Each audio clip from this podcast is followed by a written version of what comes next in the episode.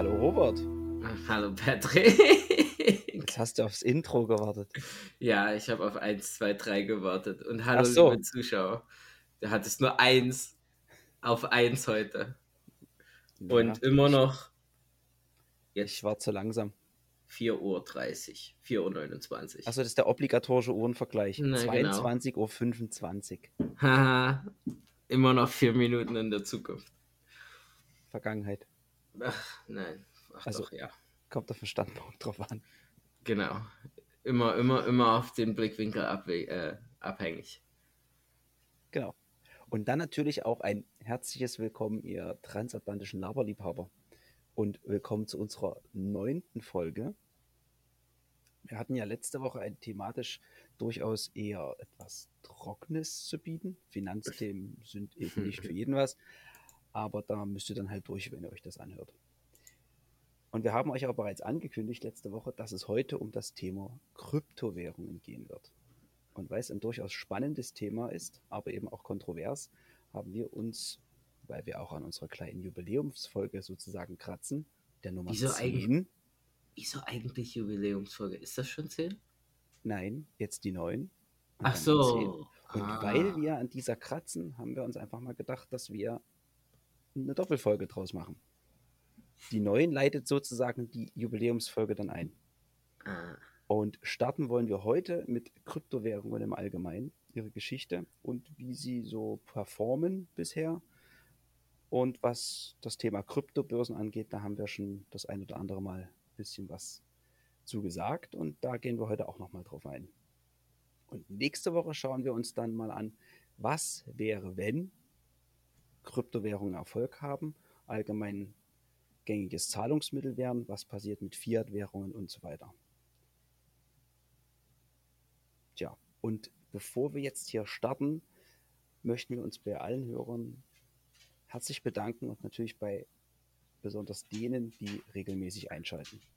Wenn euch unser kleiner Podcast gefällt, dann werdet doch offiziell ein Laberkopf, würde ich es jetzt mal nennen. Und unterstützt dieses kleine Projekt eben weiter auszubauen und schaut einfach mal auf unserer Patreon-Seite unter patreon.com slash 6581 Kilometer vorbei. Das Ganze verlinken wir euch auch nochmal in den Shownotes und auf unserer rss.com-Seite findet ihr den Link natürlich auch. Als Patrons winken euch dann auch kleine Benefits, die wir auch Schritt für Schritt etwas ausbauen wollen, wie zum Beispiel Early Access zu unseren Folgen, Zugang zu unserem Discord und hin und wieder wird es sicherlich auch Outtakes geben. Kommt drauf an, wie viel ich schneiden muss, weil das die besten Outtakes sind. Die muss ich einfach rausnehmen. Die speichere ich dann immer. Wir dann- Kontroverse Meinungen. Und Kommentare. Wahrscheinlich meistens von meiner Seite. Das, was ich normalerweise piepen müsste, genau. Wird dann ganz ungeschnitten. Äh, Und ich möchte nur noch mal für alle Zuschauer darauf hinweisen, dass Patrick das technische Genie ist, weil ich nichts dieser Sache beherrsche und mich voll auf ihn verlasse. Und deswegen kann ich schneiden, wie es mir gefällt. Genau. Es ist wahrscheinlich auch gut so. Ich schneide in der letzten Zeit sehr wenig. Okay. Du reißt dich sehr zusammen. Ja, heute ein anderes Thema. Heute ein anderes Thema. Also, also Cryptocurrency-Geschichte, vielleicht mal eine kleine Einleitung. Äh, ich, habe, ich habe nachgelesen. Ähm, die Idee der, der Cryptocurrency war sogar mir auch unbewusst vor heute. Er äh, kam um 1983 in einer Konferenz äh, von geführt die, äh, die Idee von David Chaum äh, und er schrieb oder er beschrieb ein Konzept der äh, unverfolgbaren äh, Währung, die digi äh, digitalisiert ist und keine Zentralisierung besitzt. Er in 1995 erweiterte dann seine Idee auf DigiCash. Darauf muss man noch bemerken, das ist natürlich vor dem Internet. Was ich auch interessant finde. Und dann natürlich um 2008 das Auftreten mit Bitcoin. Äh, äh, nein, nicht 2008, 2010.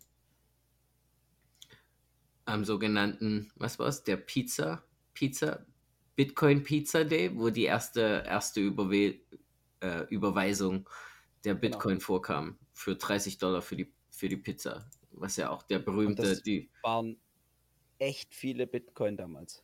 Warte, warte, ich glaube, ich glaube, ich habe sogar. Warte, warte, warte, warte, warte. Ich habe das sogar hier irgend. Wenn du die Pizza verkauft hättest, dann hättest du die Bitcoin Behalten? dir ähm, eine Mega-Yacht und ein Flugzeug kaufen können. I- Ja, ja, Mhm. Ich glaube sogar ein bisschen mehr als nur eine Mega-Yacht und ein Flugzeug. Äh, es waren 30 Dollar Bitcoin und zu dem Zeitpunkt war ein Bitcoin äh, äh, 0,13 Cent. Also das heißt, äh, mal kurz Mathe, Calculator, halt. Oh, mein Computer ist langsam. Ich brauche definitiv einen neuen Computer. Na, Es, es geht nicht schnell bei mir. Ich habe wahrscheinlich zu viele Sachen im Hintergrund offen. Mein, mein Computer ist mit, mit, mit dieser über mit unserer Mit Aufnahme und schon völlig überlastet. Doch, ich muss mal hier was. Ach, scheiße. Ist ja richtig peinlich. Das, muss, das musst du jetzt aber wirklich mal schneiden. Oder dann doch drinnen lassen aus, aus Jux und Donnerei. Also, 30 Dollar hm. Also 2300 Bitcoins. Zu Peak-Zeiten war ein Bitcoin 60.000 Dollar, also wären das nur mal schlappe 138,5 Millionen gewesen. genau. Eigentlich nicht schlecht. Und das Was? Was, was wiederum auch auf ähm, die irre Art der Cryptocurrency hinweist. Wenn man sich, wenn man sich bitte nur mal dieses Wachstum vorstellt, von, von, von so einer kleinen Zahl auf 60.000 Dollar in Wert hochzugehen. Nicht mal normale IPOs, die an den Stock Market gehen, haben Millionen Prozente Zuwachs. Es vom, starten in der Regel ja mit einem ordentlichen Kursgewinn und dann geht's eine Woche später. naja, sedi- Sedimentiert sich das Ganze ja ganz oft paar Prozentpunkte drunter, sodass Mhm. man relativ schnell sich in das IPO einkauft und ganz fix wieder verkauft. Zumindest ist es bei den letzten ganz oft so passiert. ist das ist, ist dann jetzt aber vielleicht unter Umständen auch das Argument, dass ähm, wenn man sich spezifisch äh, ähm, Bitcoin ansieht, ah, vielleicht ist mein Gedanke jetzt schon zu zeitig. Also äh, Bitcoin, Bitcoin in der Preisbewegung, also wir wollten auch über die Geschichte reden und Market Performance, in der Preisbewegung von Bitcoin seit Erschaffung in 2010 ähm, Von Satoshi Nakamoto, also nach seinem White Paper oder deren White Paper. Bis heute weiß ja niemand, wer das Bitcoin-Konzept Ja. Kann eigentlich auch China sein, kann Korea sein, kann Japan sein. Es kann ein Einzelner sein, es kann eine Gruppe Ja. sein. Äh, äh, von dem, was ich gelesen habe, soll es wahrscheinlich eine Gruppe sein. Aber worauf ich hinaus wollte, ist, dass der, äh, ähm, der Wertzuwachs der, dieser Hauptkryptowährung äh, spielt sich in einer logarithmischen Kurve ab. Er sieht exponentiell aus, aber ist gerade auf einer logarithmischen Kurve. Und da hängt, äh, meines Erachtens nach, ist dann die Frage, womit hängt das zusammen? Hängt es mit, mit, mit dem eigentlichen Problem von Cryptocurrency ab, spezifisch mit, mit wie man eine Cryptocurrency definiert ähm, und, und unter welchen Voraussetzungen diese aufgebaut ist? Oder hängt es mit, mit, mit ähm, äh, Hype, also Investment, Spekulation zusammen? Oder, oder ist es vielleicht auch so, dass diese Währung und diese, diese Erscheinung gerade ihr, sich ihrem Ende en, entgegennähert? Weil für mich hat, haben, haben, haben diese digitalen Währungen ein Grundproblem und das Grundproblem ist Energieaufwand. Hm. Aber, aber, aber um nochmal auf was, äh, äh, äh, was anderes zurückzukommen, ähm, es, es gibt ja noch jetzt ein größeres Problem, dass sich die Cryptocurrency selber aufgesplittet hat und wir jetzt nicht nur noch eine haben, sondern hunderte und stetig neu zuwachsende, alle basierend auf, auf, auf bestimmten Basiscodes. also um, um, um, ich weiß nicht, wie viele, wie viele unserer Zuschauer das wissen, aber, aber eine Cryptocurrency im Endeffekt ist ja, ist ja nur vom Prinzip wie ein, ein Accounting-Blatt. Das heißt, ein Bitcoin, der irgendwo mal äh, äh, hergestellt wird, sagen wir jetzt mal in Anführungsstrichen, kriegt einen Accounting Ledger. Und dieser Ledger ist nur eine, eine, eine Serie von Transaktionen, die, die gegen diesen festgehalten werden. Und das ist gespeichert auf diesem Abschnitt. Und desto älter dieser Abschnitt wird, desto länger wird die Transaktionsbasis. Die, dieser, die Blockchain die, die Blockchain, die das aufzeichnet. Das heißt, theoretisch wird jede Transaktion in der Zukunft mehr Datenaufwand brauchen. Desto länger jeder Coin. Ja, nein. Nee, mittlerweile nein. kann. Nee, weil das System zum Beispiel auch funktioniert, wenn du die letzten Blocks quasi hast. Also nur die, also, gibt, also der Computer, also, also die Mining prinzipiell brauchst du die Chain. Ja. Das heißt, ja, das wird aufwendiger, aber ähm, neue versuchen das eben, eben genau dieses Effizienzproblem zu lösen und trotzdem Aha. sicher zu sein, indem sie eben sagen, es reicht rein kryptografisch, wenn du nur einen Teil dieser Chain bzw. der Blöcke am Ende dekodierst, okay. gelesen werden und dann eben der Konsens aus verschiedenen Usern der eine löst die Rechenaufgabe und so weiter und so fort. Also das, am Ende ist es ja schon eine relativ komplizierte Angelegenheit und trotzdem war es ein sicheres Verfahren. Okay. Der Coin A geht von Person B ja. zur Person C. So, weil sonst irgendwann in 2000 Jahren kann niemand mehr mit, mit gut, kommt Quantenrechner, aber also dann lassen wir, dann lasse ich das jetzt mal beiseite und will dann erstmal noch auf was anderes hinaus. Und das ist, das ist für viele auch wahrscheinlich ein, äh, äh, um nochmal auf Sam Bankman Fried zurückzukommen. Ähm, da ist er wieder. Da ist er wieder, weil das jetzt nämlich sich darauf hinspielt. Ähm, ich hatte gesagt, Cryptocurrencies haben sich aufgesplittet und man spricht jetzt von Coins und Token. Und, und, und vielen Zuschauern ist das vielleicht auch nicht bewusst, was der Unterschied ist. Und darauf will ich nochmal hinaus. Ähm, ein Token ist keine Währung im Sinne von dem, was ein, ein Bitcoin oder ein Ethereum erreichen will, sondern ähm, das ist eine Beteiligung an der, an der Verkaufsplattform. Das heißt, ein Token ist ein Einkauf auf, den, auf, die, auf das Geldvorhaben dieser Börse. Das heißt, die Börse hat eine bestimmte Menge an Coins und nimmt von Investoren Geld ein, um, um auf die Coins zu spekulieren. Um das Geld einzunehmen, schreibt die Börse einen Token aus. Äh, das kann man zum Beispiel gleichsetzen ähm, im, im wahren Leben mit, ähm, wenn du ein Ticket kaufst für einen äh, ähm, Sportver für eine Sportveranstaltung oder einen Verein, dann darfst du nur die Spiele ansehen, die der Verein spielt. Das heißt, auf diese Art und Weise beteiligst du dich an dem Verein, aber du hast keine Möglichkeit, außerhalb des Vereines zu handeln. Und auf derselben Art muss man unterscheiden, was, ein, was ist ein Token auf einer digitalen Währung und was ist ein Coin. Und das ist daraufhin hinaus mit Bank, Sam Bankman-Frieds ähm, äh, dem Zusammenbruch. Es war, äh, als Binance verkauft hatte die Anteile an FTX, hat sich die Währung des Coins verändert, den, der gehandelt wurde. Und durch die Währungsveränderung im Coin wurden die Anteile, die auf dem Balance Sheet standen, mehr wert als das, was die Firma hatte. Und das ist der, der Moment der, äh, äh, der äh, wie sagt man, Bankruptcy, also der Pleite. Ja, das ist im Prinzip sich automatisch selbst bankrott geschrieben. Genau, weil er seine Token, die er ausgeschrieben hat, überwertet hat im Gegenwert des Coins. So, und, und da wollte ich wollte nur, ich wollte nur erläutern, weil viele, viele Menschen sind sich unsicher, was überhaupt ist der Unterschied zwischen, zwischen Coin und Token wie sieht das finanziell gesehen aus? Ähm, und jetzt, jetzt für mich aber ist das Grundproblem bei dem Coin.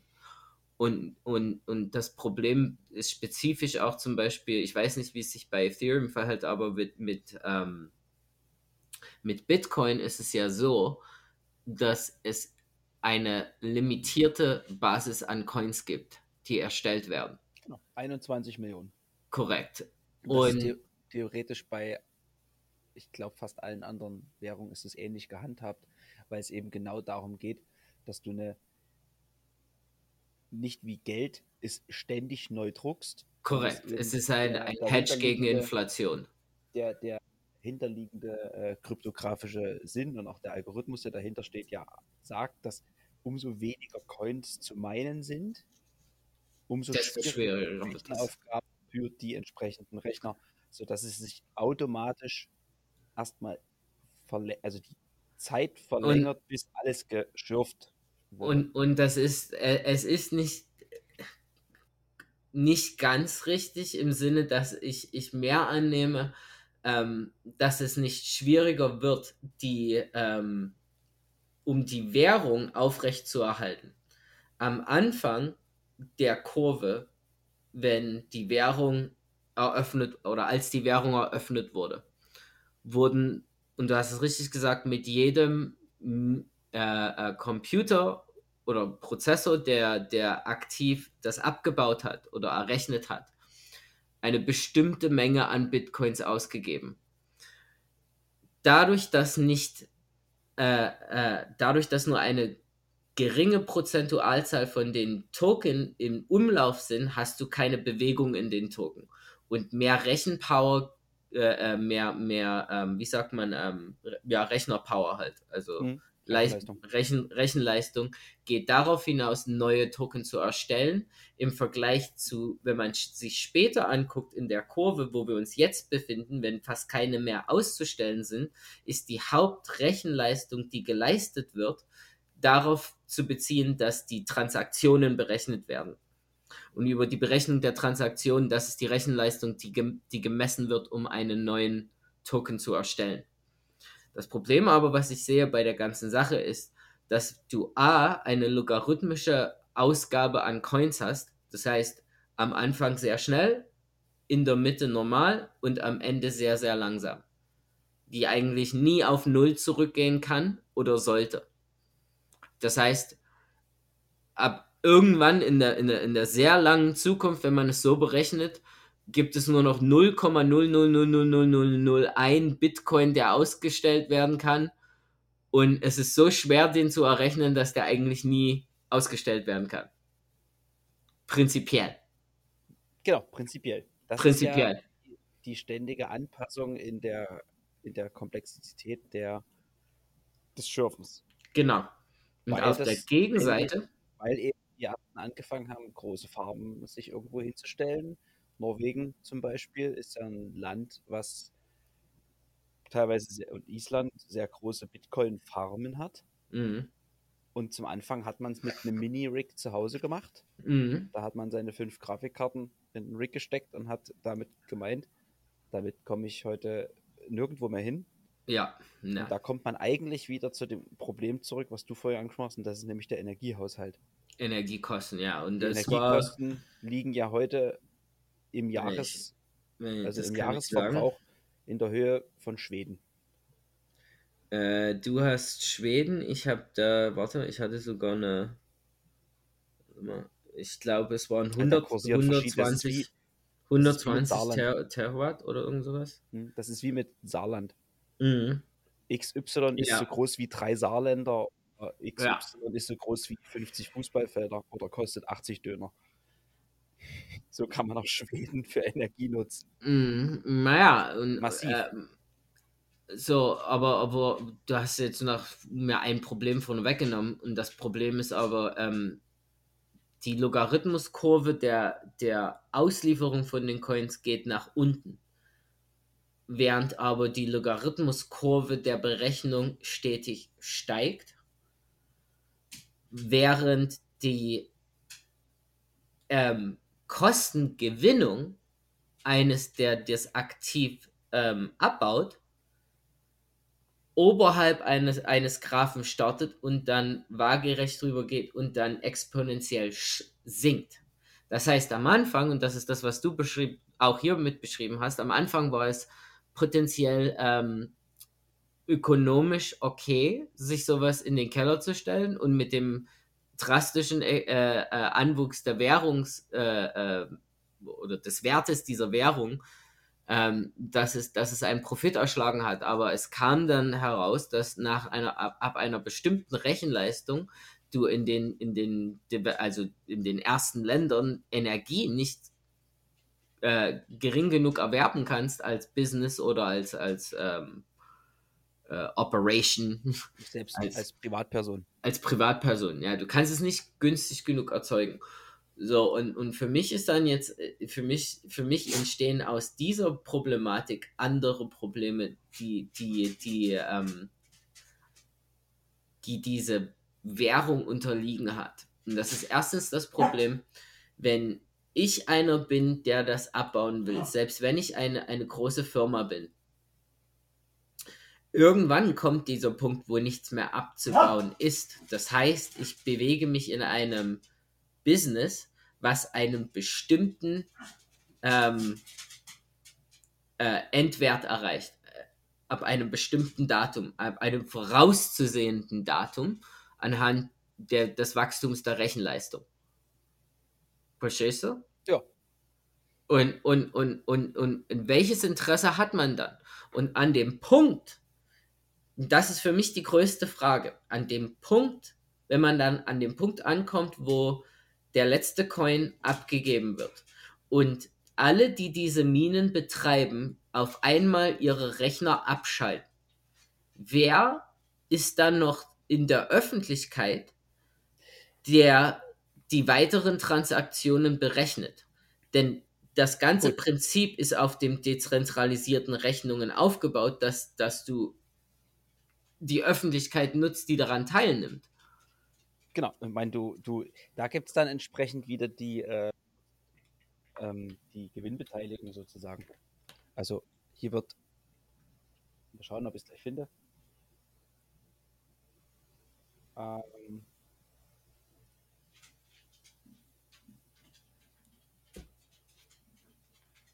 und zwar ist das Problem ist ja bekannt und hier geht es dann entsprechend irgendwann darum, ähm, nicht mehr über das Schürfen Geld zu verdienen, indem man neue mhm. Coins kreiert, sondern dass mhm. du sozusagen an dieser Transaktion prozentual beteiligt bist.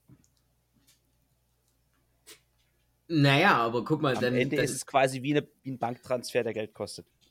Ja, und in dem Sinne erreicht man damit weniger als das, was, was man bei einer, bei einer Bank erreicht, meines Erachtens nach. Wenn man sich den Kostenpunkt dann ansieht, kann ich dir schon bald garantieren, mit dem Energieaufwand, der, der heutzutage noch dran beteiligt ist, außer wenn du vielleicht sagst, wir, wir äh, erfinden jetzt in, der, in, in den nächsten fünf Jahren eine, eine neue Energiequelle, die uns dann alle rettet, was ich kaum glaube ähm, möglich, vielleicht auch unmöglich, aber, aber man darf nicht von sowas ausgehen, wenn man, wenn man, man kann von solchen Szenarien nicht ausgehen, wenn man sich die, die Effizienz einer solchen Währung oder, oder, oder, oder den Wert einer solchen Währung eigentlich ansieht. Und meines Erachtens nach der einzige Grund, warum man heutzutage einen solchen Wert, also, also wir haben es ja gesehen, ich meine, vor, vor, vor Covid war der Wert bei 65.000 kanadischen Dollar zwischenzeitlich. 56.000 Euro, ja. Ja. Und ist, ist jetzt runter und jetzt bewegen wir uns wieder bei Pound 20. Man November muss aber. 21, November 21 waren es 56k. Okay, und jetzt? 21, im Dezember 18 waren es 2800 und im November 2005 waren es 300 Euro. Ja, in, in, in interessanterweise, trotz alledem, ist es interessant, dass sich der Preis bei, ich glaube, es sind 18 oder 19.000, bei, also ich rede jetzt über unsere Währung, ich glaube, bei 18 oder 19.000 ähm, kanadischen Dollar erreicht man jetzt eigentlich die, äh, von, vom, vom Investorenpunkt, die ähm, unteren Grenzwert der Logarithmusspirale. Also das heißt, äh, wenn sich der Logarithmus, diese Logarithmuskurve fortbewegt, hat man eine gewisse ähm, äh, äh, Probability, also, also wie heißt das auf Deutsch? Ähm, Wahrscheinlichkeit? Äh, ja, eine bestimmte Wahrscheinlichkeit, dass es sich nach unten oder nach oben deviert. Und wir bei, bei 19.000, ich glaube bei 18.000, 19.000 ist die, äh, äh, die untere Dividenz mehr oder weniger, die angesteuert werden kann. Und dann ist es interessant, geht der Preis weiter runter oder erholt er sich und, und schießt dann eigentlich über lange, über, ich glaube, es ist ein, äh, der nächste 10 Jahre Abschnitt, dann wieder nach oben. Denn, denn bis jetzt hat der äh, hat Crypto dieses, diese Phase zweimal durchgemacht. Eigentlich. Oder bedeutend, dass er nochmal anzieht. Naja, äh, naja, das ist ja immer, immer, immer die, diese Vorhersage, dass sich der ein Bitcoin im Endeffekt, ich glaube, auf eine Million habe ich immer gehört. So die Spekulation ist, auf der, nach der nächsten Logarithmuskurve müsste es ein, entweder so um, um 180 bis 250 oder es ist der, der Sprung ist noch höher auf eine Million gehen. Äh, habe ich viel gelesen. Und das kann man vielleicht dann auch in, auf dem Prinzip kann man es dann vielleicht auch gleichsetzen, äh, wenn wenn es sich so bewegt, dass es dann vielleicht doch wieder weiter dazu kommt, dass es aktiv benutzt wird, weil ähm, die Energiekosten sich wiederum decken. Das andere Problem natürlich dann für die Öffentlichkeit ist, wo kommt diese ganze Energie her? Genau, dazu muss natürlich aber der Wert bleiben. Ja, und das ist, das ist wiederum das Problem, ist, dass es sich natürlich mittlerweile, also es ist ja gesagt, ich glaube, die SEC hatte jetzt gesagt vor einer Weile, äh, 2020 oder 2021, ähm, dass es eingestuft wird als Asset und nicht als Währung. Was auch wiederum interessant ist, weil ja der eigentliche Zweck von, von diesen, von, von Cryptocurrency eine dezentralisierte Währung sein soll und nicht eine, äh, äh ein Asset. Weil ja, Asset, alle Transaktionen sind eigentlich nachvollziehbar. Ja, naja, es geht nicht mal nur darum, dass, äh, dass eine Transaktion nachvollziehbar ist, sondern um den Unterschied. Äh, eine Währung ist nicht gleich ein Asset weil eine Währung Inflation und allen möglichen Sachen unterworfen ist. Ein Asset ge ist Gewinnbringung und, und man, man kauft sich nicht Währung, um Gewinnbringung zu machen. Natürlich, man, man, man handelt vielleicht auf dem Forex und, und, und weiß vorausschauend, dass sich bestimmte Währungen gegeneinander verändern und kann dadurch einen Profit erzielen. Aber im eigentlichen Sinne ist eine Währung zum, zum Werteaustausch gedacht, um, um unsere Ökonomien voranzutreiben, damit, damit du und ich nicht äh, auf Arbeit gehen, um, um, um mit einem mit Apfel und einem Brötchen bezahlt zu werden, sondern mit einem mit einer Dienstleistung, die wir selber vermarkten können. In dem Sinne muss eine Kryptowährung oder eine Währung, äh, die kreiert wird und die versucht wird, von der Öffentlichkeit angenommen zu werden, auch als solches behandelt werden. Weißt du, worauf ich hinaus will? Ja, das, dazu musst du es aber eben zu einer Währung machen. Also das ja. ist eben diese, dieses äh, grundsätzliche Vertrauen, was am Ende alle in eine Währung stecken müssen. Das ist ja, sage ich mal, so ein Problem von Währungen im Allgemeinen, mhm. auch Fiat-Währung. Natürlich. Problem, wenn eine neue Fiat-Währung eingeführt wird, dann muss in die erst Vertrauen geschaffen werden. Genau. Und damals war es ja halt so, dass eine Währung Vertrauen hatte, dadurch, weil eine Zentralbank sich mit Gold gedeckt hatte und gegen das Gold, äh, äh, also, also ein, ein, Bala ein, ein Balance Sheet hatte, ein, ein, ein, ein Wertasset. Du hattest Wert und Gegenwert. Ja, ja, genau. Beziehungsweise du wusstest, da ist was da, um dein, dein Anlagevermögen zu retten am Ende. Mhm. Wenn die Währung plötzlich ausfällt, dann ist immer noch ein Edelmetall da. Das hast du natürlich jetzt bei Kryptowährungen nicht. Naja, halt, halt, halt, halt. Du hast es auf eine gewisse Art und Weise. Und das ist darauf, worauf ich vorhin hinaus wollte, als ich den Unterschied erklärt habe zwischen, zwischen was ist ein Token und was ist der Coin. Und im, im de facto müsste man eigentlich so vorgehen, dass der äh, äh, äh Token als Zahlungsmittel behandelt wird, aber eine Börse sich entwickelt, die, ähm, die hauptsächlich für den Transaktionsverkehr verantwortlich ist von den Coins. Das, Und das ist dann wiederum das Interessante, um nochmal darauf zurückzukommen mit SBX, äh, S, äh, FTX. FPX, Sam. FTX. Sorry, FTX und, und Binance, weil Binance durch diese Aktion zur Hauptplattform wurde. Die jetzt aber auch ganz schön unter Druck geraten, weil die Leute ihr Geld.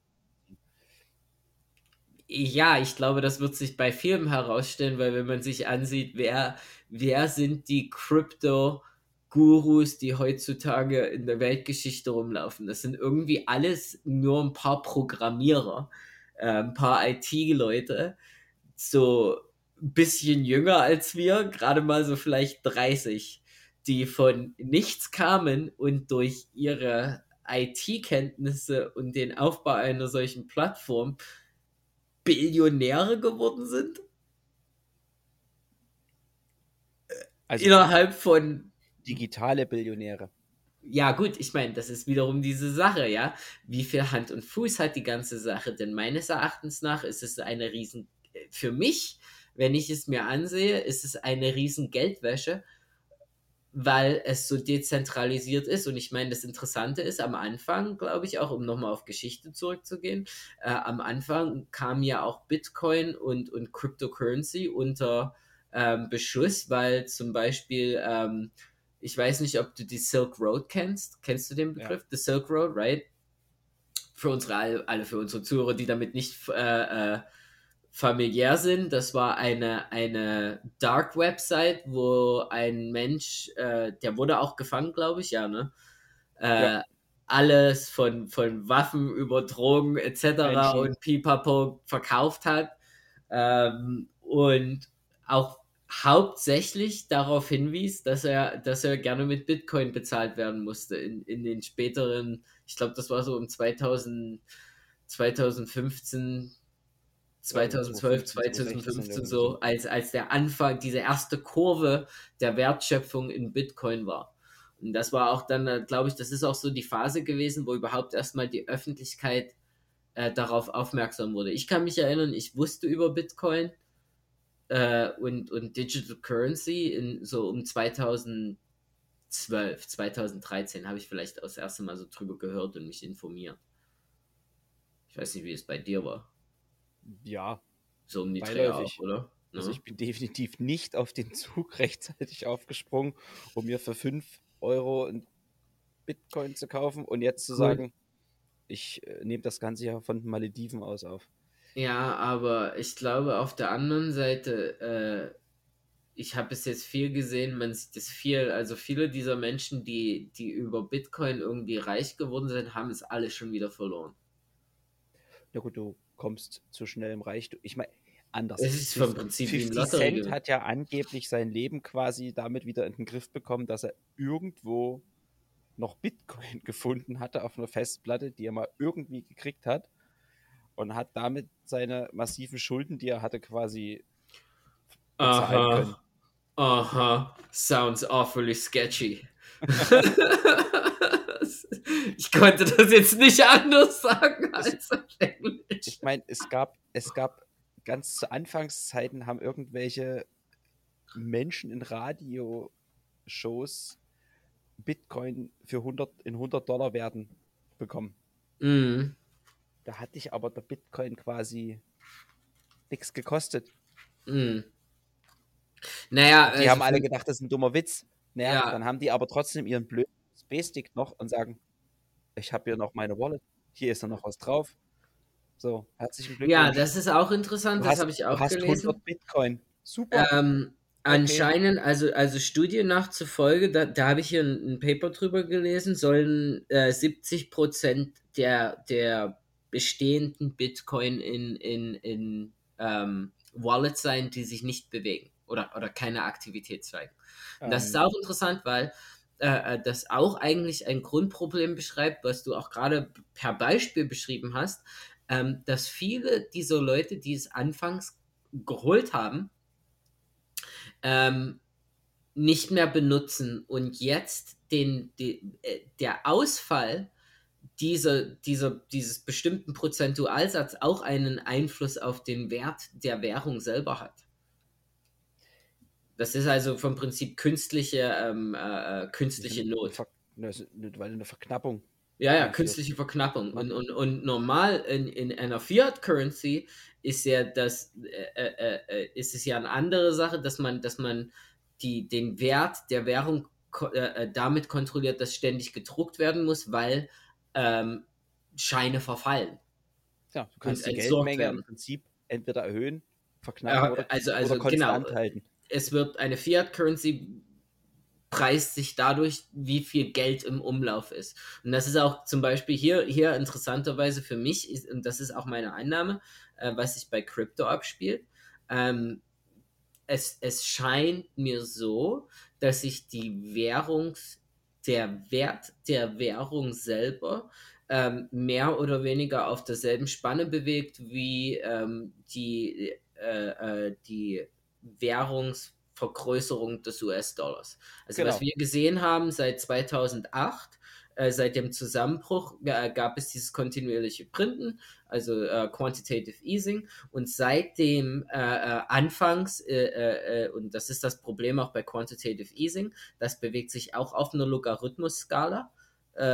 und desto weiter man von dem Event weit weg ist, um versuchen, die, die, diese Not zu decken, desto mehr muss im Monat gedruckt werden. Und das ist genau das, was wir eigentlich seit 2008 schon sehen. Also die prinzipielle Problematik bei solchen Kryptowährungen ist einfach die wahnsinnige Volatilität. So, also teilweise ist es nicht beschreibbar, wo die Kursschwankungen herkommen. Im Nachhinein kann man immer schauen, oder zumindest hat es in den letzten Jahren so eingebürgert, dass an bestimmten Stocks, je nachdem wie die sich bewegen, zum Beispiel der SP bewegt sich nach oben, der Bitcoin zieht ein Stück hinterher. Ja. So, also das ist eigentlich mehr oder minder mittlerweile. Ja, und, und das sehe ich auch so. Und das hat vielleicht auch, auch mit, mit Spekulation zu tun, weil man äh, auf, auf vielen, ich habe es viele Mal gelesen in der Vergangenheit, gab es Artikel links, rechts, überall, äh, äh, dass man Whale seine Position verändert und auf einmal tierisch ausgibt und damit weiß, dass sich Stock verändert oder, oder siehe, siehe Elon Musk mit seinem Statement, äh, äh, äh Marktveränderungen vorherzusagen und, und äh, ja, da weil, ich weil, um vielleicht ja, erklären, mein, was ein, willst du vielleicht erklären, was ein Wal ist? A whale? Hm. Ach, äh, äh, naja, in, in, in ökonomischen Prinzipien ist ein Whale einer, der auf einem Berg von Ressourcen sitzt, äh, künstlich einen Preis niedrig hält, weil er die Ressourcen hat und an einem bestimmten Zeitpunkt den Markt mit seinen Ressourcen überfluten kann. Und das führt zu einem Preiszusammenbruch. Er kann dann über den Preiszusammenbruch einen Einkauf betätigen und seine Position erhöhen, weil es eine Panik kreiert, die, äh, die dazu führt, dass der Marktbeteiligte, also, also arme Leute wie wir, äh, äh, vom Markt abspringen, weil wir Schiss kriegen und er das dann prinzipiell ausnutzen kann. Und, und damit ist es auch problematisch, sowas als eine Währung anzuerkennen, weil wenn es ein solche, eine solche Möglichkeit gibt für Menschen, so etwas zu tun, kann man es nicht unbedingt als Währung einschätzen. Denn der, der Allgemeinverbraucher einer Währung muss vor solchen Aktivitäten eigentlich prinzipiell beschützt werden. Theoretisch. Ich meine, das ist auch mit unserem Fiat-System auch so eine Sache, wo man hier drauf hinaushauen kann. Was ja. die Zentralbanken zurzeit machen, ist, ist, ist, ist, ist ein absolutes Desaster, Währung zu erhöhen, um damit versuchen, äh, Verbrauch zu drücken. Äh, äh, und eigentlich das so. darf halt nur nicht gegen die Konjunktur gehen. Ja, äh, ja, und als ob solche Behörden sowas im Griff haben als, als normale Marktfindung. Preise etablieren sich normal auf dem Markt selber, selbst wenn es zur Inflation kommt. Und es ist immer gesünder, den Markt es machen zu lassen, als selber es zu diktieren. Siehe China, siehe Marktwirtschaft in Russland, siehe äh, diverse Beispiele in der Vergangenheit, wo Planwirtschaften schwer den Bach runtergegangen sind. Aber gar nicht regulieren kann auch massiv naja, natürlich. Das ist dann das, das ist wiederum das andere Problem mit Korruption. Und darauf hatte ich ja auch angespielt bei FTX zum Beispiel. Äh, äh, diese, dieses ganze Ding mit den Spendegeldern, die gegeben werden von äh, äh den, den diversen äh, äh, Beteiligten an, am Ukraine-Krieg an die Ukraine selber und werden abgedreht und wurden abge abberechnet über Bit, äh, äh, über solche Plattformen wie FTX zum Beispiel. Und das ist vielleicht auch da, wo man sagen muss, da hat natürlich der, äh, äh, da haben natürlich die Cryptocurrencies auf einer gewissen Art und Weise auch einen ähm, positiven Aspekt an sich. Und der positive Aspekt ist, dass wenn man an eine Bank geht und 10.000 Dollar überweisen will, in, in Kanada ist das so, dass nach 9.999 Dollar muss eine solche Transaktion angemeldet werden bei der, bei der, bei der, äh, äh wie sagt man hier, bei unserer äh, Finanzbehörde. Ansonsten guckt die Finanzbehörde dir dann in die Bank und sieht nach, was du machst. Ähm, jetzt kann man sich bestimmt nicht vorstellen, wie problematisch es dann ist, äh, mehrere Milliarden jemanden zu überweisen und was dort für, für Vorgänge an Banken gemacht werden müssen, wenn man zum Beispiel aber auf der anderen Seite im Vergleich sagen kann, dass durch den Wert der, der, dieser Währung eine solche Transaktion sehr einfach zu betätigen ist. Wenn man, wenn man als Regierung mal halt so schlappe, ne? ja, ja, genau, wenn du als Regierung mal so eine schlappen was weiß ich, 100.000. Ich glaube, was war es? El Salvador hat da auch irgendwann mal haufenweise Bitcoin gekauft oder sowas und als offizielle Währung erklärt. Äh, ich kann mich daran erinnern. Oder Ecuador oder irgend so eine Südam ja. Irgend so Südamerikanische Die haben das doch zu ihrer, zur Währung gemacht. Und haben seit, der, dieser, diese, seit dem Zusammenbruch natürlich auch ziemliche Probleme. Aber gut, äh, äh, worauf ich hinaus wollte, es, es, es, es hat einen gewissen Nutzrahmen, wenn man sagt, okay, man kann jetzt solche Transaktionen ähm, mit einem Schub bewältigen, ohne dass da äh, äh Probleme entstehen äh, äh, vom, vom Kontrollwesen her. Ähm, auf der anderen Seite natürlich ist dann die Frage, zu wie viel Korruption trägt das bei.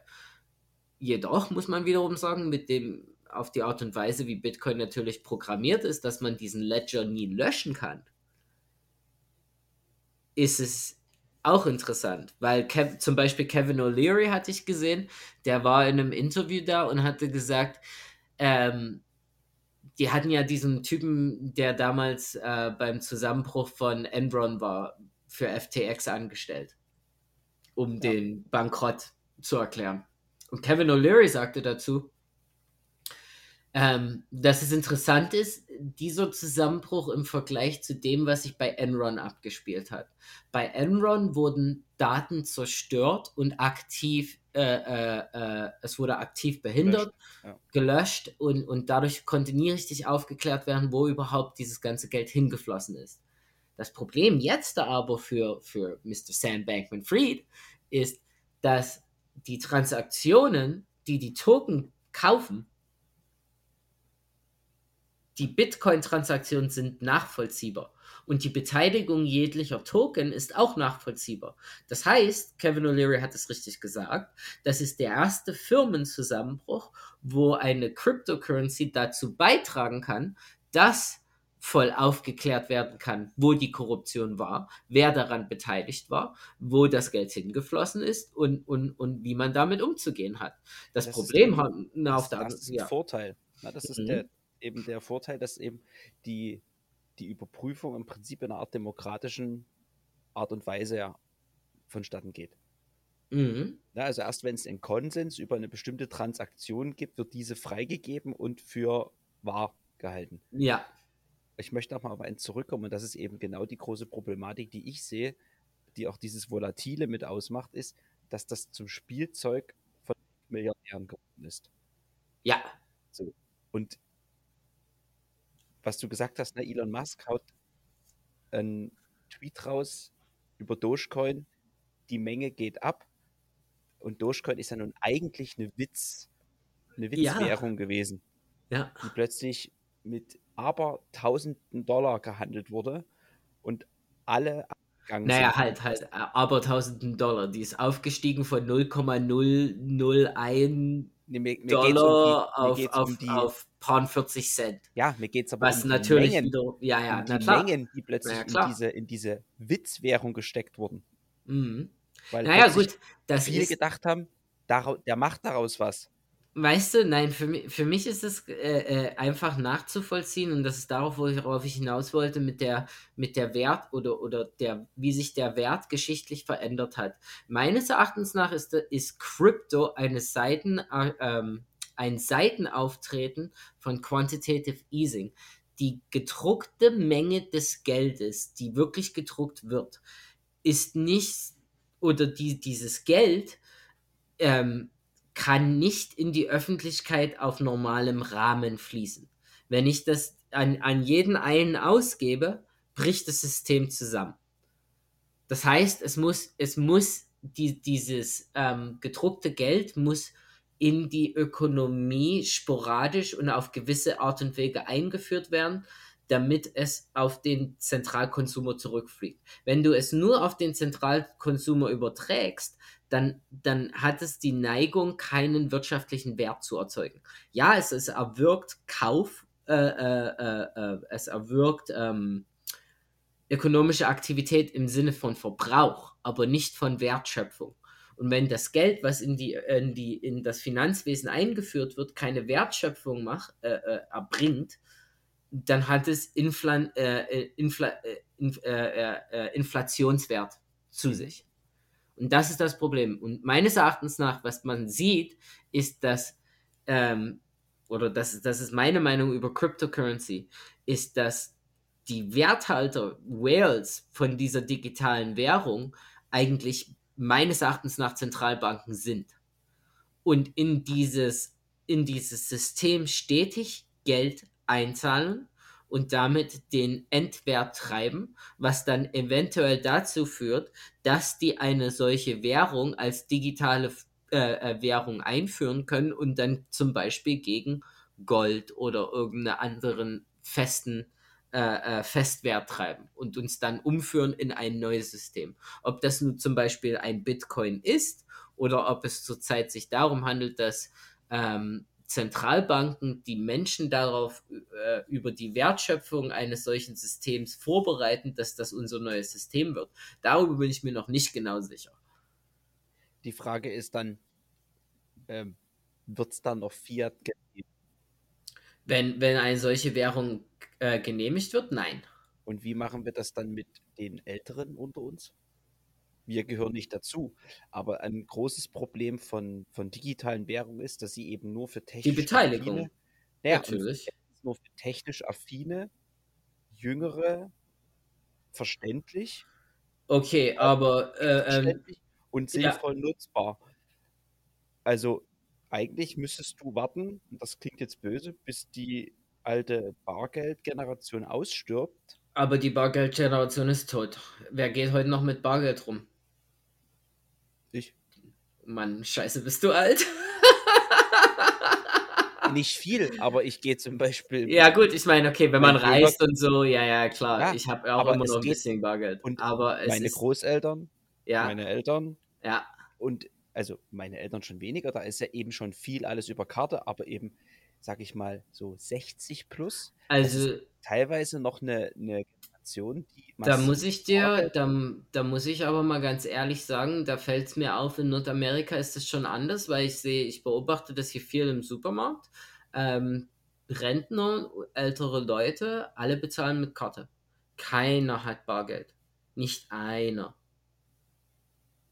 Ja, es geht auch dann am Ende wahrscheinlich sogar weniger um das noch bezahlen, damit als das als Wert zu haben. Naja, aber wissen, im Endeffekt, aber, aber guck mal, im Endeffekt ist die jetzige Währung mehr oder weniger schon digitalisiert. Ähm, die, die Hauptbeteiligung der Öffentlichkeit, meines Erachtens nach, macht das meiste übers Internet, macht das meiste über ihre Telefone, macht das meiste über Karte, was de facto digitalisierte Transaktionen sind. Also äh, im Endeffekt sind wir nicht so weit weg von einer komplett digitalen Währung. Das, äh, und ich denke, meines Erachtens nach, mit dem, was sich geopolitisch abspielt zurzeit, und wenn man sich auch China ansieht, mit dem ihren äh, Social Economic Score, ähm, eine digitale Währung bietet sich schon an, für eine Regierung durchzusetzen, äh, selbst wenn das dazu führt, dass ein bestimmter Teil der Bevölkerung dagegen ist oder, oder sich damit noch nicht richtig äh, äh, ähm, äh aushandeln kann. Sie müssen es aber verstehen, um es nutzen zu können. Na natürlich, aber das ist ja darauf, worauf ich hinaus wollte. Vielleicht ist das, was wir jetzt sehen, eine, eine, eine, ein, ein Spiel der Zentralbanken, um, um, um die Cryptocurrency überhaupt erstmal ins, ins, ins öffentliche Auge zu bringen. Äh, es wurde viel in der Öffentlichkeit darüber berichtet. Und äh, äh, wenn dann die Akzeptanz in der Öffentlichkeit hoch genug ist, dass man dann ein solches System einführen kann. Man muss ja irgendwo erstmal starten und du hast es selber gesagt, es ist schwer, solch, sowas zu akzeptieren. Ich meine, äh, äh, der, der Umschwung von einer gedeckten Währung in eine Fiat-Currency, das war nicht so schwer für die Menschen zu verstehen, weil die schon Papiergeld benutzt haben. Sie haben genau Aber- das gleiche in der Hand gehabt. Aber de facto ist auch unser Umschwung, wenn man sich überlegt, in den 90ern, äh, äh, da gab es nur Kreditkarten. Und da waren Kreditkartenabzüge noch größtenteils mit Ratsche. Oh ja, das habe ich noch gemacht. So, und, und, und, und wir haben uns dann aktiv mit Internet dazu überlegt, dass man jetzt die Karten mit Chip benutzt, dass alles digital ist, dass man Wireless Tap hat, dass man sogar auf sein Telefon seine Bankdaten laden kann und einfach nur so ein Telefon auf so ein Bezahlding legt. Das nächste, was du brauchst, ist nur noch ein Chip in der Hand. Ja, da, genau. Schön blöd. Würde ich nie machen. Nie.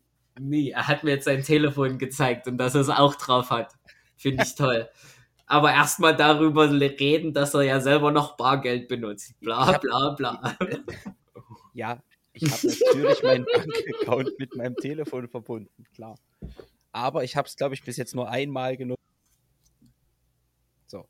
Nein, es, es ist alles richtig. Das Heranführen ist aber wichtig. Und ich glaube, so lange wird es noch keinen Erfolg haben, wie du das nicht in die Bevölkerung gebracht hast und wirklich die Mehrheit Mhm. dahinter steht. Und Was denkst du zum Beispiel mal, nur mal als Beispiel, hast du schon mal diese Automaten gesehen, wo du dir Bitcoin umtauschen kannst und kaufen kannst und so? Ja. Diese, diese, wie, wie Wüsste ich ATMs. jetzt, halt. also wie Geldautomaten äh, habe Ja. ich bei uns aber, glaube ich, bis einen gesehen bis jetzt. Hast du schon mal einen Laden gesehen, wo du über Bitcoin was direkt kaufen kannst? Nein, Nicht einen, ne? Ich auch nicht. nee. Also nicht, dass mir das. Also doch, in Prag ist es mir aufgefallen. Als du damals in Prag waren? Oder, oder, Ja, oder danach, recently? Danach? Danach. Hm. Aha. Da habe ich einen Laden Ah, gesehen, da konntest du mit äh, Bitcoin. Aber ich mein- interessant ist, was es für ein Laden war. Ja, gut, da will ich jetzt erstmal gar nicht drüber Bescheid wissen. Es war wahrscheinlich irgendwelche perversen Sachen drin. Nein, Oder, oder andere diverse es war so Sachen, ein, typ, man. so ein typischer, Ja, ja, ich wo man hab. sein. Gras kaufen kann und alles. Mm, Genau. Toll. Naja, ähm, ja, ist ja klar, ist Prag, ne? Äh, vielleicht aber, das ist natürlich auch interessant, weil man sieht es viel. Äh, ich hatte darauf vorhin auch schon drauf angespielt mit, mit Equa, also diese südamerikanische El Salvador oder was es war, ähm, die ihre Währung darüber äh, übertragen haben. Und das ist vielleicht auch die Sache, wo man sagt, vielleicht wird sich sowas erstmal in Märkten durchsetzen, wo generell die Fiat Currency eigentlich sehr instabil ist. Also vielleicht auch unter Umständen Venezuela oder Kuba kann ich mir auch gut vorstellen, äh, äh, dass sich so, sowas vielleicht anleitet. Aber das andere Problem natürlich auch wiederum ist, ähm, du brauchst ein Telekommunikationsnetzwerk. Das heißt, eine bestimmte Entwicklung ähm, ist äh, äh, oder, oder man muss eine bestimmte Entwick Grundentwicklung in einer Ökonomie haben. Das heißt, du kannst nicht zu einem Agrarstaat gehen und sagen, wir führen jetzt eine Cryptocurrency ein, weil keine Sau Internetanschluss hat. ja, oder zum Beispiel Deutschland. Ja, Ohne- oh, ja, ja, wir sind ja digital voll mit dran, ne? Digitalisierung in Deutschland. Das klappt Mhm. mit dem Bitcoin. ja, naja. Also zumindest mit den geprägten Dingern. mhm. Naja, Ich habe noch ein anderes Problem. Was ist das? Passwortverlust. Ja, das ist auch so eine Sache, ne? 2021 haben schätzungsweise 115 Milliarden Euro das Nichts gefunden, in dem Passwörter verloren wurden. Uff. Also, Und die also, werden ja nicht ersetzt. nee, das ist ja das Problem, Also die- ja. Die, die sind in der Wallet drin und da bleiben die dann. Ja. Die holt dann niemand wieder raus. Ich meine sowieso, ja, also, äh, wo, wo, wo, wo, wie funktioniert das? Kannst du mir das mal bitte erklären, wie das funktioniert mit einer Wallet aufbewahren? Das ist doch aber eigentlich nur ein digitaler Code, oder? Du hast halt zum Beispiel Oder, oder ist das. auf deiner das, Festplatte, deinem USB-Stick. Am besten Ja. ist es natürlich was, was du abstöpseln kannst vom Netz. Also in dem Fall Ja, funktionieren die sinnvollsten Wallets wie ein USB-Stick. Du kannst die abstecken, ja. damit eben, wenn dein Rechner läuft und das Also Teil das noch heißt- drinsteckt, niemand das Ding hacken kann. Das heißt, de facto ist ein Bitcoin doch nicht digitalisiert, weil ein Dokument für diesen Bitcoin bestehen muss. Nee, wieso? Naja, deine Wallet. Ja, Deine Wallet ist das, das, das, Handy das, das Dokument. Ja, aber. Aber, aber ich kann aber, ich halt umziehen, ne? Ich kann das von hier nach da umziehen. Ja, ich kann. Du brauchst immer einen physischen Gegenstand. ja, naja, das meine ist ich ja. am besten. Naja, er aber, aber ist eigentlich, eigentlich, naja, gut. Hm. Und ist ans Internet anbindbar. Na, das heißt dann, das, das größte Problem an der Sache ist ja dann auch, auch mit, mit zentraler digitalisierter Währung von der Zentralbank wird dann auch natürlich das äh, äh, de, de facto dem Motto nachzufolge, ähm, die genau wissen, wo jeder Cent hingeht und was man kauft, von wem man es kauft. Und deswegen darf es ja nicht über Zentralbanken gehen. Mm, Ja, aber, aber das ist dann, dann ist dann das ist, aber das ist dann wieder dieses Rundum-Problem, weil äh, äh, wo kommt die Strombeteiligung her? Bei einer Zentralbank kann ich verstehen, da wäre ein bestimmter äh, äh, Grund dahinter und das wäre dann ein Staat, der das elektronisch deckt. Das würde Sinn machen. Ja, du kannst. Es macht ja Sinn, weil du eben am Ende, wenn fast alle Bitcoin geschürft sind, du dazu übergehst, oder ist es bei jeder anderen Kryptowährung genauso, dass eben diese Miner, beziehungsweise die, die großen Farmen, die die Transaktionen äh, konsensmäßig bestimmen, prozentual an diesen Transaktionen beteiligt sind. Und sind das So. dann For-Profit oder Non-Profit? Hm. Ich meine, die Frage muss gestellt werden, weil wenn das dann eine For-Profit ist, dann kann ich dir sagen, dass das dann de facto auch nicht mehr funktioniert, weil es wieder eine Zentralisierung für Profit ist. Das, deswegen zum Beispiel ist Norwegen ähm, mit Vorreiter, was diese, diese Farmen, weil die eben ein schier unerschöpfliches Energiereservoir, Was durch Wasser, durch Wasserstrom Genau, gewinnen. richtig. Weil die einfach irgendwo in irgendeinem Fjord so eine Mining-Farm setzen, neben der Farm steht ein Ein kleines Wasserwerk. Ja. und da fließt das Wasser. So, das heißt, eigentlich hast du nur Wartungskosten für deine Turbine etc. Mhm. und der Strom kommt eh vom Berg. Hm. funktioniert. Klappt jetzt aber zum Beispiel, äh, gut, Afrika, Mhm. sonnenreich, alles super, funktioniert genauso. Deutschland, hm, Scheiße Sonne, scheiße Wasser. wir hätten Wind, dazu müssten aber mehr Anlagen Da, gebaut wir, werden. da musste aber mehr in der, in der Nord- und Ostsee bauen anstelle vom am Land, So, damit gut, es kontinuierlichen Wasserstoff, Ausstoff hat. Wasserstoffgewinnung ist teuer. die, die, die energetische Sache ist ein Riesenproblem und da gibt es Ja. auch noch keine. So, ich habe noch ein Problem und das ist der 51% Angriff. Der 51% Angriff? Und zwar die, der Proof of Work, Ja. die Hash-Funktion funktioniert ja nur, wenn die Mehrheit diesen Hash als im Konsens hat und sagt, ja, das ist eine legitime Transaktion, die gab es nie doppelt und alles ist super. Wenn es jetzt einen Rechner gibt oder einen Rechnerverbund, der 51% der Konsens notwendigen Rechner ausmacht, dann könnte der sozusagen die anderen überstimmen. Mhm. Korrekt. Das Und das funktioniert jetzt zum Beispiel schon rein theoretisch ist das sehr schwer, weil im Oktober 2020 beispielsweise bestand das Bitcoin aus über einer Million Miner. Aber jetzt kommt, was passiert, wenn wir Richtung Quantencomputer laufen Mhm. oder Postquantenkryptographie ins Spiel kommt? Dann haben wir Rechner, die natürlich extrem leistungsstark sind und somit diesen prozentualen Anteil verschieben. Mhm. Und da müssen sie jetzt schon wieder anfangen, das dagegen abzusichern. Also auch das System ist theoretisch nicht fehlerfrei. Und das nächste ist eben, wenn du kleine Kryptowährungen hast, weil wir jetzt gerade in der Folge jetzt mal ausgehen, es wird immer mehrere Kryptowährungen geben, mhm. die nebeneinander existieren und gleichzeitig eigentlich ja wieder in Konkurrenz. Naja, gut, aber halt, halt, halt, also, also was jetzt auffällt seit letzten ist, ähm, dass mehr oder weniger selbst die kleineren Kryptowährungen ähm, tragen nicht mehr zu einem äh, äh, erweiterten Market Cap bei. Das heißt, ähm, für jede Währung, die sich neu einsetzt, verliert Bitcoin an Market Cap. Und es ist, es ist angenommen, dass sich das so ungefähr bewegen wird, dass ungefähr 60 oder so Prozent, also zwei Drittel Anteile am Crypto-Market werden weiterhin bestehen an Bitcoin. Mhm. Und diese ganzen Sachen werten sich unter. De facto sind sie alle mehr oder weniger abhängig von der Performance von Bitcoin. Das, genau, also es wird, das ist de, de facto, dass es keinen erhöhten Market Cap gibt. Ja. So, da wir jetzt aber wissen, dass eigentlich jeder gute Programmierer, ich setze es in Anführungsstrichen, seine eigene Cryptocurrency erstellen kann. Ja.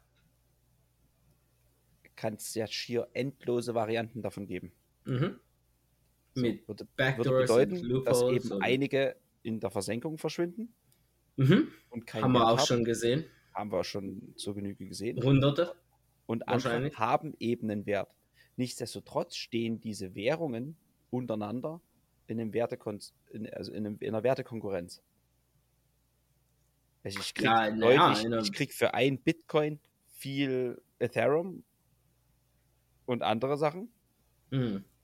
Aber andersrum, ja, Ethereum ist halt weniger wert. Ja. Naja, das ist ja das, was ich sage. Also im Endeffekt sind die Mark merklich gesehen und wertegrenzlich gesehen alle an Bitcoin anhängend oder auf eine Art und Weise oder die andere. Und de facto sind die alle gleichzeitig, haben alle gleichzeitig denselben Sturz erlebt, den auch Bitcoin über das letzte Jahr erlebt hat. Da gab es nirgendwo eine, eine, eine Währung, die äh, äh, nicht gefallen ist oder sich besser gehalten hat als Bitcoin. alle haben, glaube ich, 60 plus Prozent an Marktwert verloren. Ne? Mhm.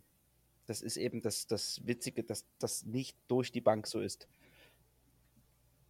Bitcoin Bitte? ist Gab massiv, Bitcoin ist massiv wertab, also das ist, mhm. du hast so ein paar Außenseiterwährungen, die es mhm. schaffen, sehr wertstabil zu bleiben oder wenn Bitcoin fällt, an Wert sogar ein Stück zu gewinnen. Mhm.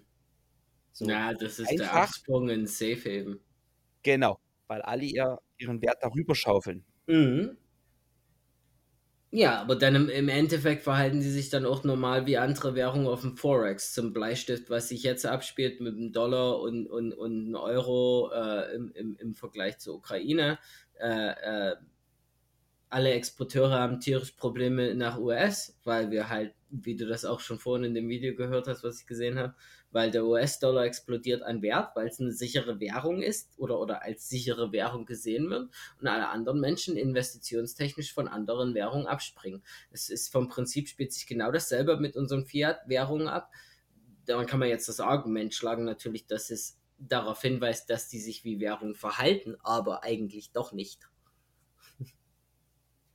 Genau. Und jetzt knüpfst du aber noch Kryptowährungen an Marktwirtschaften. Natürlich. Natürlich, die haben ja mit Marktwirtschaften zu tun, weil sie ja als Währung im Endeffekt nicht ange... Die, eine Kryptowährung heutzutage, haben wir ja schon etabliert, wird nicht als Kryptowährung gehandelt. Wir gehen nicht in ein Geschäft und bezahlen mit einer Kryptowährung, sondern wir bezahlen mit unserer Fiat Currency. Das heißt, de facto sind diese Währungen nichts anderes als ein Asset, als eine als eine, eine, ein, eine mögliche Investition, um zu vermeiden, dass wenn es unseren Ökonomien schlecht geht, äh, äh, einen Rückhalt zu haben.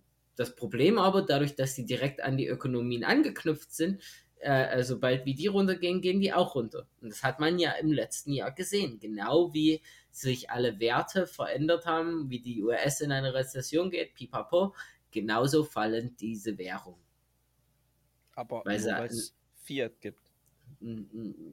Ja, nicht nur, weil es Fiat gibt, weil es halt einfach angeknüpft ist an, an den Stock Market. Man sieht, es ist ein nichts anderes als ein, äh, es ist gleichzusetzen mit, ähm, äh, mit digitalem Gold, for, for Christ's sake.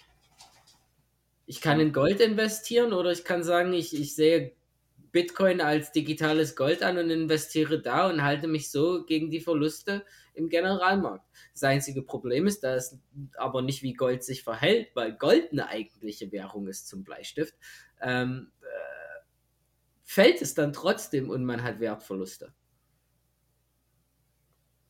Und deshalb schauen wir uns in der nächsten Folge an. Genau. Ich wollte schon darauf passiert, hinweisen. was wäre, wenn die Dinger Erfolg haben und es zum Beispiel nur noch Kryptowährungen gibt? In diesem Sinne, weiß ich nicht, wie fassen wir das jetzt zusammen? Es sieht relativ kompliziert aus, was den Kryptomarkt angeht. Es ist eine gute Idee, aber es gibt viele Lücken und Probleme bei der Durchsetzung und Einführung. Und es hängt vielleicht damit zusammen, dass es voranschreitendes oder zukunftsorientiertes Denken ist und wir vielleicht als Bevölkerung noch nicht dafür geeignet sind. Das heißt, es dauert noch ein paar Jahre. Mhm. In diesem Sinne bedanken wir uns bei unseren Zuhörern. Wir freuen uns natürlich, wenn es euch gefallen hat, dass ihr uns eine gute Bewertung auf den entsprechenden Kanälen gebt. Also fünf Sterne sind immer gern gesehen. Und wir hören uns in der nächsten Folge wieder. Was wäre, wenn Kryptowährungen Erfolg haben? Und wenn wir alle nur noch mit unserem, tja, digitalen Wallet unterwegs sind. Bis dahin, ciao, ciao. Oh, sorry. Tschüss. My bad. Informationen und Artikel zu den heutigen Themen setzen wir euch natürlich so weit wie möglich in die Shownotes. Wie immer versuchen wir diese dann, um beide Seiten beleuchten zu können, mit europäischen und amerikanischen Quellen zu füttern.